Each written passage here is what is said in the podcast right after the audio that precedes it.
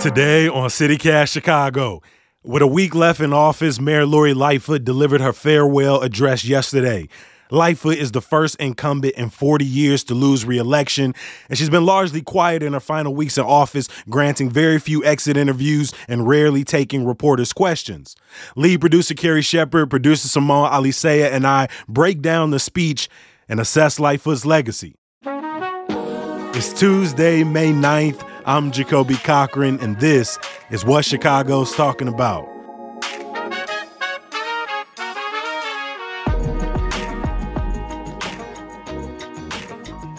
After 20 minutes of Mayor Lightfoot supporters and staffers lauding her tenure, including a glossy, highly produced Bulls pregame video of her accomplishments, the mayor took the stage. She thanked the people who worked alongside her and checked off the list of all the things she did in 4 years, years that were marked by a once-in-a-lifetime pandemic and civil rights fights across the country calling for an end to police violence.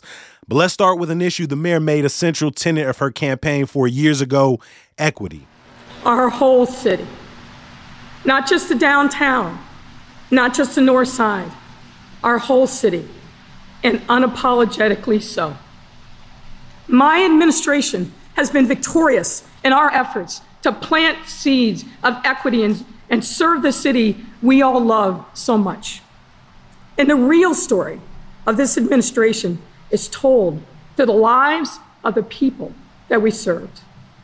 Coming into office, I knew generations of Chicagoans, particularly Black and Latino communities, were hungry for resources and support from City Hall, a City Hall that needed to see the entire city.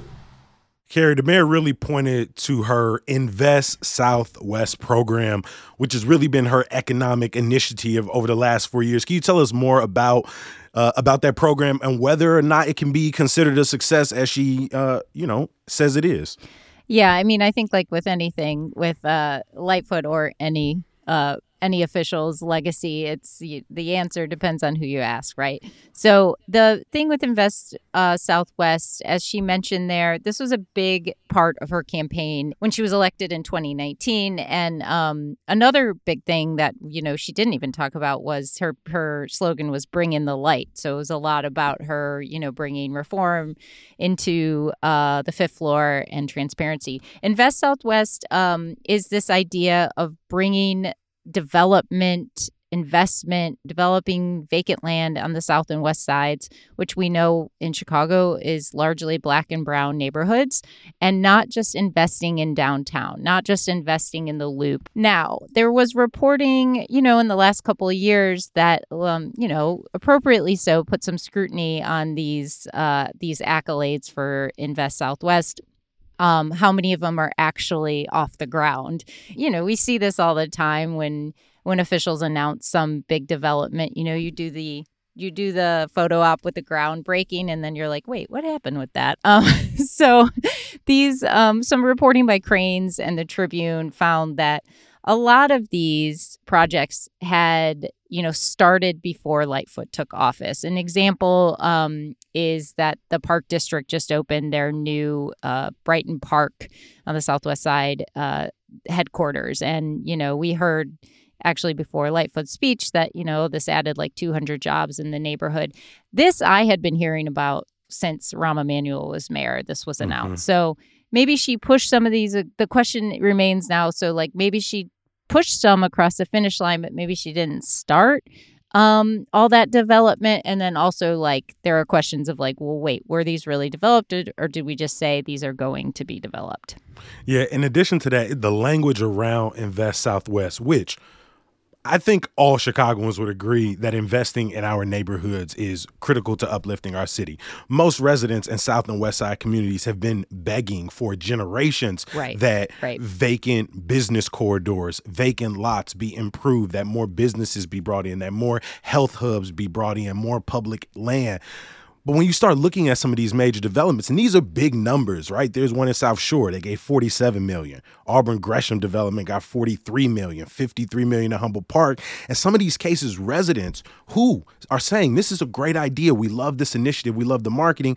but they ultimately end up feeling left out a lot of the decisions that get made about what ultimately ends up in these places. And so as we move forward, we'll still have to contend as Brandon Johnson comes into office, you know, what is the future of the Invest Southwest programs? Will a lot of these developments not only cut ribbons, but actually be seen all the way through? And that said, too, probably what we're going to see in the next 4 years under Brandon Johnson is some of these projects that got money from Invest Southwest, you know, in 2021 and 2022, he's then going to take credit for those when those, you know, finally do come to fruition, right? It's the cycle of, this is the cycle of electoral politics. So I think the what, how we rate Lightfoot on it, I think kind of has to be looked at from a long-term lens as well. Of course, we have to talk about, I mean, 3 out of her 4 years, we're living through a global pandemic, something there was no way for the mayor or any of us to prepare for. I still remember the surreal feeling of learning about the city's first COVID case. I will never forget the daily vigil of watching the deadly contagion sweep across Asia to Europe and then to our coast. Its presence here in Chicago was inevitable. But that first case notification made time stand still for me, just for a moment. Simone, she obviously gave praise to Dr. Allison Arwady, who was there, and it, you know, still, you know, we'll know soon if Allison Arwady will stay in that position. But how else did she and others talk about her handling of the pandemic during this farewell?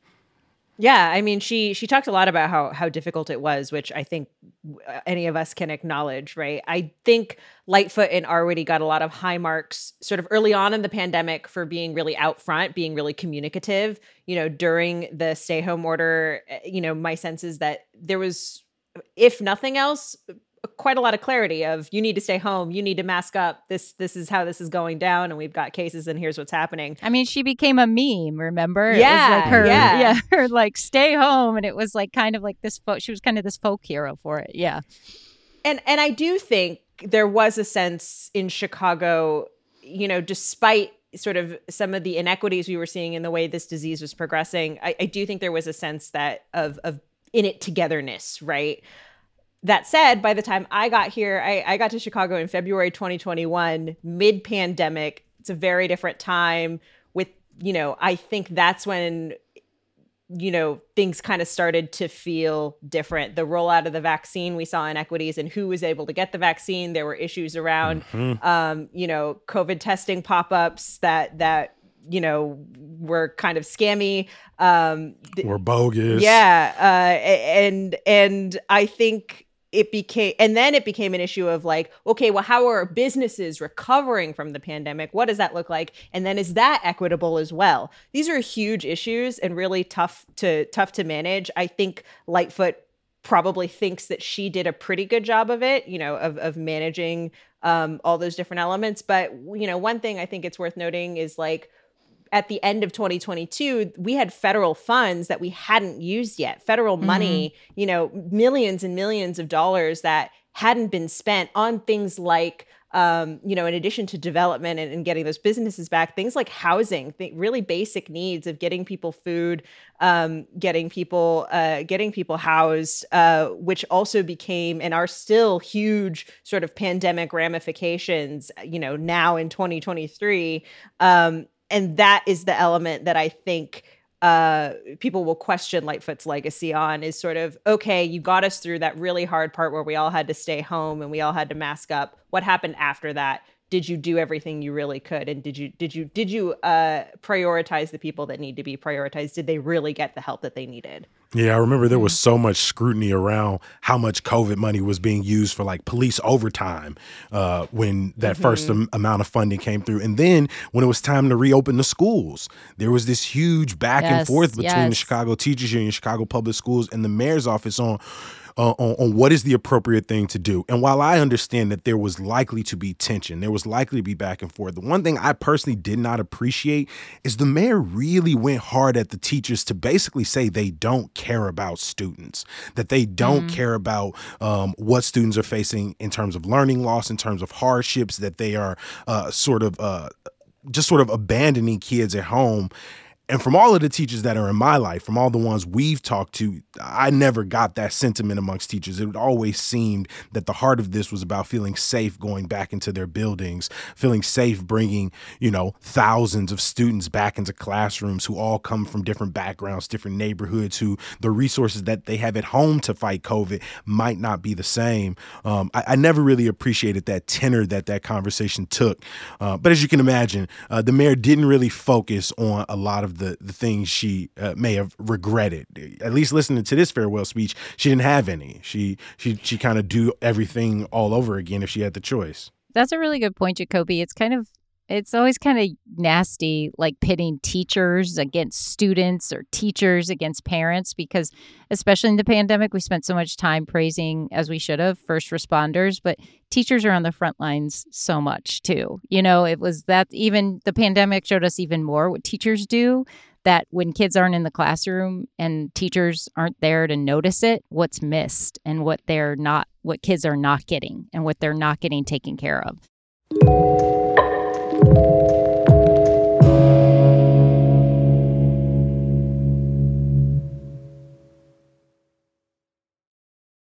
We heard during the mayor's reelection campaign about some of the, you know, those big projects she got over the finish line, or at least close in her mind. Carrie, can you remind us what some of those big wins the mayor's pitching to us? I'm surprised this didn't get mentioned more in her farewell address by the mayor, but was mentioned before, like we said, and, you know, she had sort of supporters, surrogates, and this glossy video praising her accomplishments. It was very well produced.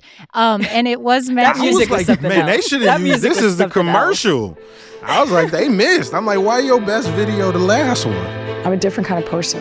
The freedom that I have, having not come up through the democratic machine, is that I can do things my way because I am only beholden to the voters. Ladies and gentlemen, Mayor-elect. They had two commercials in there. They had one that was like all her accomplishments and one that was just the pandemic. There were two different commercials in that one video. Anyway. There really were. It's sort of like, wait, were these recycled from her reelection bid? And challenging the status quo. That's exciting to me. It's the time for a new era of trust between the people of Chicago and the government that serves them. And who knows? So the big one we're going to hear about, and that we've talked a lot about on CityCast, is the casino. This is something that Chicago mayors have been trying since Mayor Richard M. to happen for Chicago, to say this could be, a tax boost for the city. There's always sort of been this tension between Chicago mayors and be it the governor, be it legislators who don't want this to happen because they think it'll put the tax burden to build a casino in Chicago would put the tax burden on the rest of the state. You know, this is a common theme, Chicago versus everyone. But her making this happen is a pretty big deal. Sure, we've heard from the folks in River North and around where the casino will be about how much they're opposed to it. We've heard from downtown aldermen who are very much opposed to the temporary casino at the Medina Temple in River North because of how much traffic it's going to cause.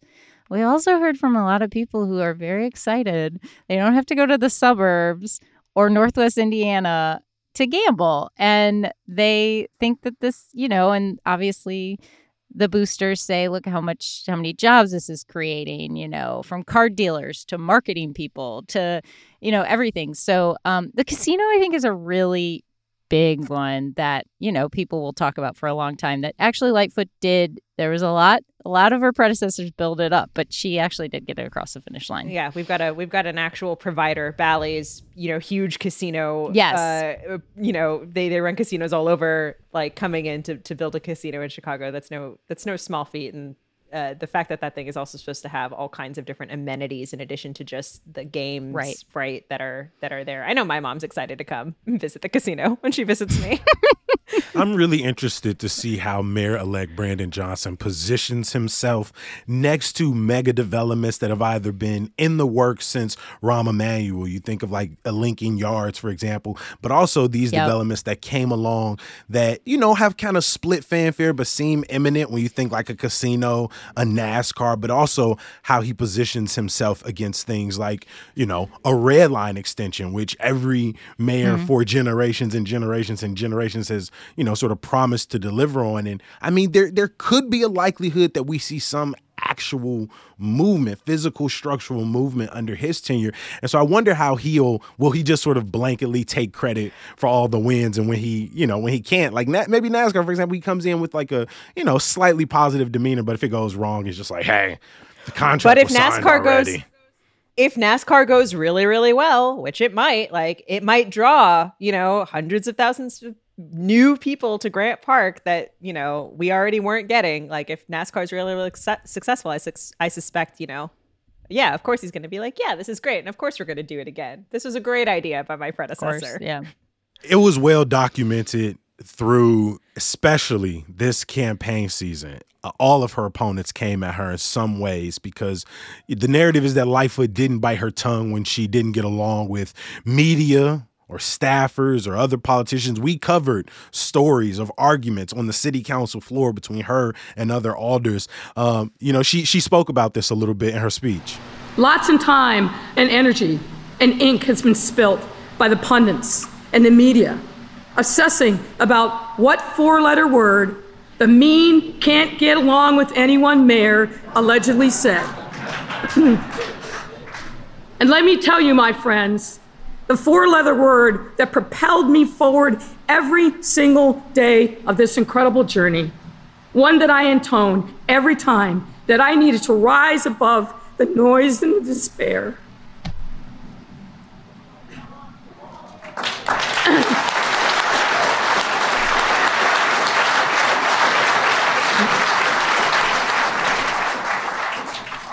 That four-letter word was spelled HOPE.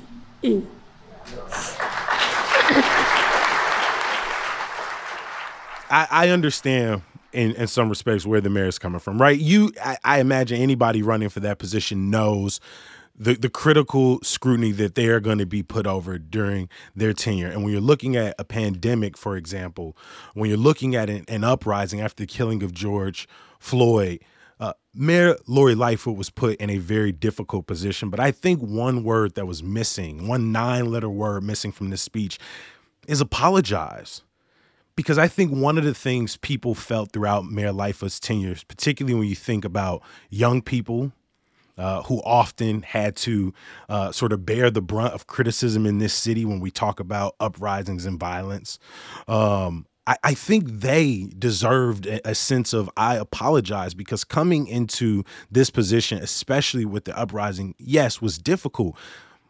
But I read one tweet that said, the minute you raise those bridges, and that's when your reelection was lost. And not taking some measure of accountability in this speech, apologizing for the people who don't feel like they were listened to, who don't feel like transparency was delivered, who don't feel like there was sort of true equity in some of these conversations, I think would went a long way to kind of push back against this feeling that the mayor, sort of had no regrets and was always just being attacked, versus taking some sense of accountability for, the way she positioned herself towards people in this city. And raised the bridges you're referring to, yeah, when there were, protests and rallies downtown, raising the bridges so people couldn't even get into downtown to participate in what is their right, to be heard.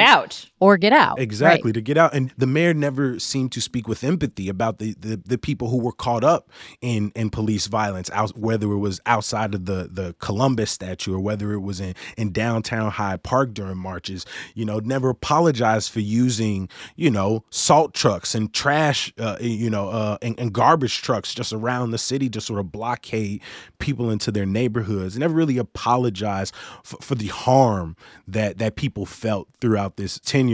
I'll also just say too, sort of the point that she makes here about sort of media coming after her and pundits coming after her, I think it's, something that her supporters will say and that she often brings up is right. Certainly, somebody like former Mayor Rahm Emanuel or former Mayor Richard M. Daley were not necessarily known for being like soft, friendly people, right? These are men who really ran the city of Chicago the way one imagines the mayor of a city like Chicago to run it. It is this brash, abrasive, bulldozers, red tape. Mm-hmm. And their supporters lauded them for it. And so Lightfoot's supporters will say, you know, oh, you've got a black gay woman and now suddenly this is not okay. I think what that fails to sort of see is the issue wasn't so much her brashness in and of itself. It's she couldn't really work with folks to get her agenda done. Like if you're a mayor, you have 50 aldermen that you have, and among city commissioners and heads and various department people that yes, you hire, but yes, you have to work with too. And if you want to get stuff done, you're going to need their support. And if you can't get them on board, that makes you weak in your job. Like that means you're not doing your job very well. And I think that is sort of the distinction to make. And one thing that I don't think, that nuance, I think we don't necessarily get at quite enough when we're talking mm-hmm. about Lightfoot and how she's remembered. Yeah, because Chicago is not against like arrogance or cockiness or like standing right up for yourself or, you know, pushing your agenda. I don't think Chicago is against sort of poking your chest out. But like you said, there was in that sort of a twinge of political amateurism that couldn't be shaked. And both things can be true, that she probably did get it more, as most, you know, female, black, and especially gay politicians get it more. But like you said, Simone, I mean, it's about like plain politics. And also just there were like revelations of how, you know, there's these text messages and emails of how she talked to her staff, which I thought were a big turnoff for people. Even if you get rid of like the media, we can take it. We signed up for it. It's thick skin. Mm-hmm. And then also just how she, like her relationship with the governor, you know, these texts that came out that were sort of like, you know, she was kind of chastised the governor on he didn't do this or he didn't do this. And we like to think that like our governor and the mayor and the leader of the state's largest city can get along and work some things out because they kind of have to, you know. So I will point out though, Pritzker's response to that wasn't "Don't talk to me this way." It was "You should call me," and the subtext there is because those texts are public record. And exactly, totally. Even more reason. It was like amateur versus pro. He's sort of like, I'm not going to write anything. I know that I know Greg Pratt's going to publish these. Yeah, totally. Just call me. Don't even text me. Just call me. Exactly. Just call me. Just call me.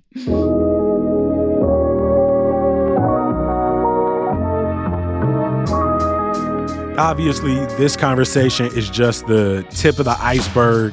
We're going to continue to look into the details of Mayor Lori Lightfoot's legacy, especially on Monday with a couple of friends of the show, people who actually covered her tenure very closely. And we're also going to look ahead to the challenges and some of the optimism coming in with Mayor-elect and at that time, after the inauguration, Mayor Brandon Johnson. Thank you to lead producer Carrie Shepard and producer Simone Alicea. Before I let you go, a little bit of news, y'all. Mayor-elect Brandon Johnson has released his new plan for city council, including bringing the number of committees to 20 by adding one for police and fire. Johnson named Alderwoman Pat Dow as the head of the Powerful Finance Committee and Carlos Ramirez-Rosa as the floor leader. For a full list of his committee chairs, check the show notes. CTA is getting a $200 million federal grant to replace about 300 of the city's nearly 1,500 L-Train cars. Them things is old. Some been in use since the 80s. And some good news. The Special Olympics Spring Games kicks off on the Near South Side today at Dunbar Park. I'll drop a link to the activity calendar for the next 4 days in the show notes. As always, we appreciate you for listening. Make sure you're following along with our daily newsletter, Hey Chicago, at chicago.citycast.fm. Our newsletter editor, Sydney Madden, is trying to get you ready for patio and outdoor season. It's already among us. I booked like 2-3 reservations today myself. I'm not playing with y'all. And yes, I'm also gatekeeping where I booked so I can keep it to myself. I'll be back bright and early tomorrow. Peace. Today on CityCast Chicago, Jacoby gets corrected yet again.